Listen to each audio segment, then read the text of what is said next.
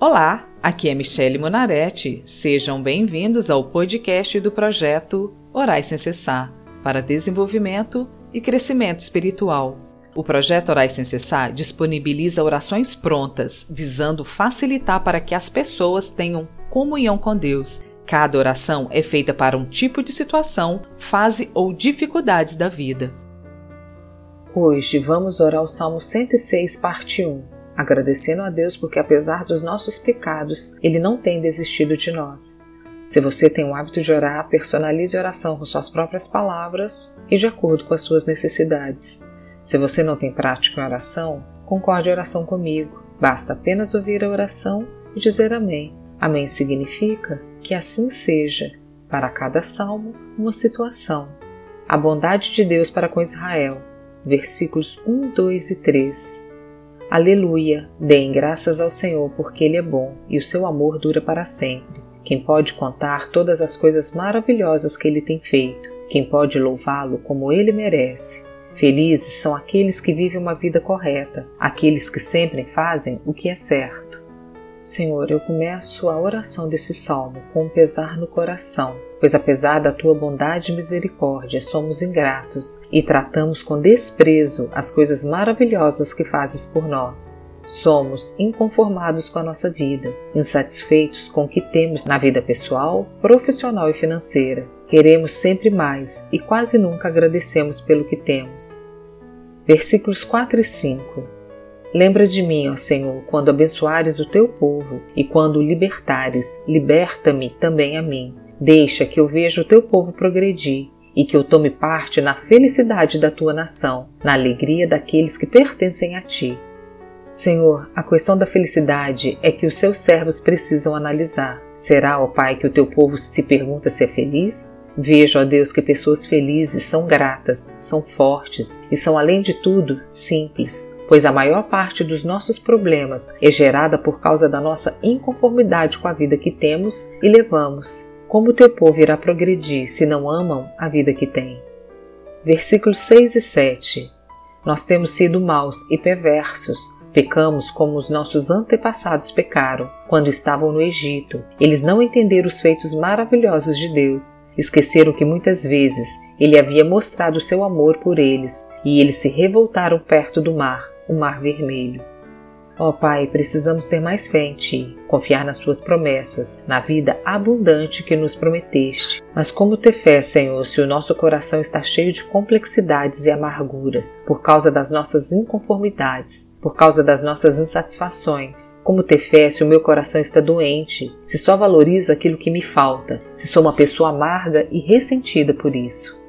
Versículos 8, 9, 10 e 11 mas para mostrar o seu grande poder, ele o salvou, como havia prometido. O Senhor Deus deu ordem e o mar vermelho secou. Ele fez com que eles o atravessassem como estivesse pisando terra seca. Ele os livrou das mãos daqueles que os odiavam. Ele os salvou dos seus inimigos. As águas cobriram os inimigos, não escapou nenhum.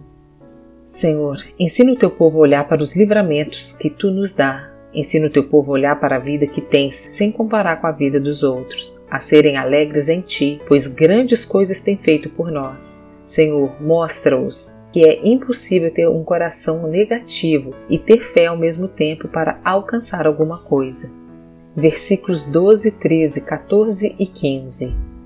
Então o seu povo acreditou nas promessas de Deus e cantou louvores a ele. Mas logo esqueceram o que Deus tinha feito e agiram sem esperar o seu conselho. No deserto, eles se deixaram levar pelos seus desejos e puseram Deus à prova. Então ele deu o que pediram, mas lhe mandou também uma doença terrível.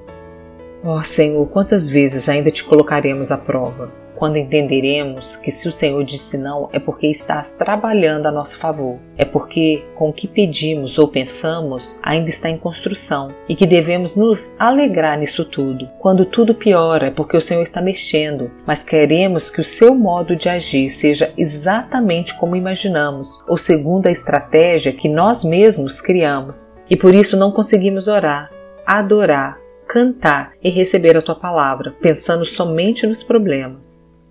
Versículos 16, 17 e 18. Ali no seu acampamento, eles ficaram com inveja de Moisés e também de Arão, o sacerdote dedicado ao serviço do Senhor. Então a terra se abriu e engoliu Datã, Abirão e a sua família também foram engolidos. Fogo desceu sobre os seguidores deles e queimou aquela gente má. Senhor, em nome de Jesus, limpa os nossos corações, pois temos que ter corações limpos, cheios de contentamento, cheios de gratidão, cheios de alegria, sem invejas, sem contendas, sem competições. Versículos 19, 20 e 21.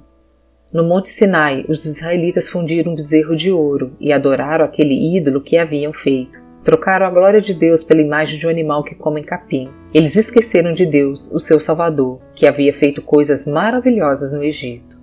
Ó oh, Senhor, tenha misericórdia de nós, pois se temos uma vida difícil é porque, na verdade, difícil somos nós. Somos difíceis de entender as coisas, as pessoas, as situações. Olhamos apenas para as nossas necessidades e esquecemos-nos daqueles que nos cercam. Somos difíceis de obedecer, de cumprir os teus mandamentos e não percebemos que ninguém nos fará felizes nessa terra e que não precisamos ter tudo, apenas o Senhor. Versículos 22 e 23 Que coisas extraordinárias Deus fez ali, que coisas espantosas fez no Mar Vermelho. Depois Deus disse que ia destruir os israelitas, porém Moisés, o seu servo escolhido, enfrentou Deus e não deixou que a sua ira os destruísse. Ó Senhor, não nos deixe, não nos deixe virar as costas a ti, não nos deixe ser durões e turrões. Não nos deixe sem ouvir a tua voz. Não nos deixe seguir nosso próprio entendimento, nosso ímpeto. Ó Senhor, precisamos mais de ti. Precisamos do teu perdão, da tua misericórdia.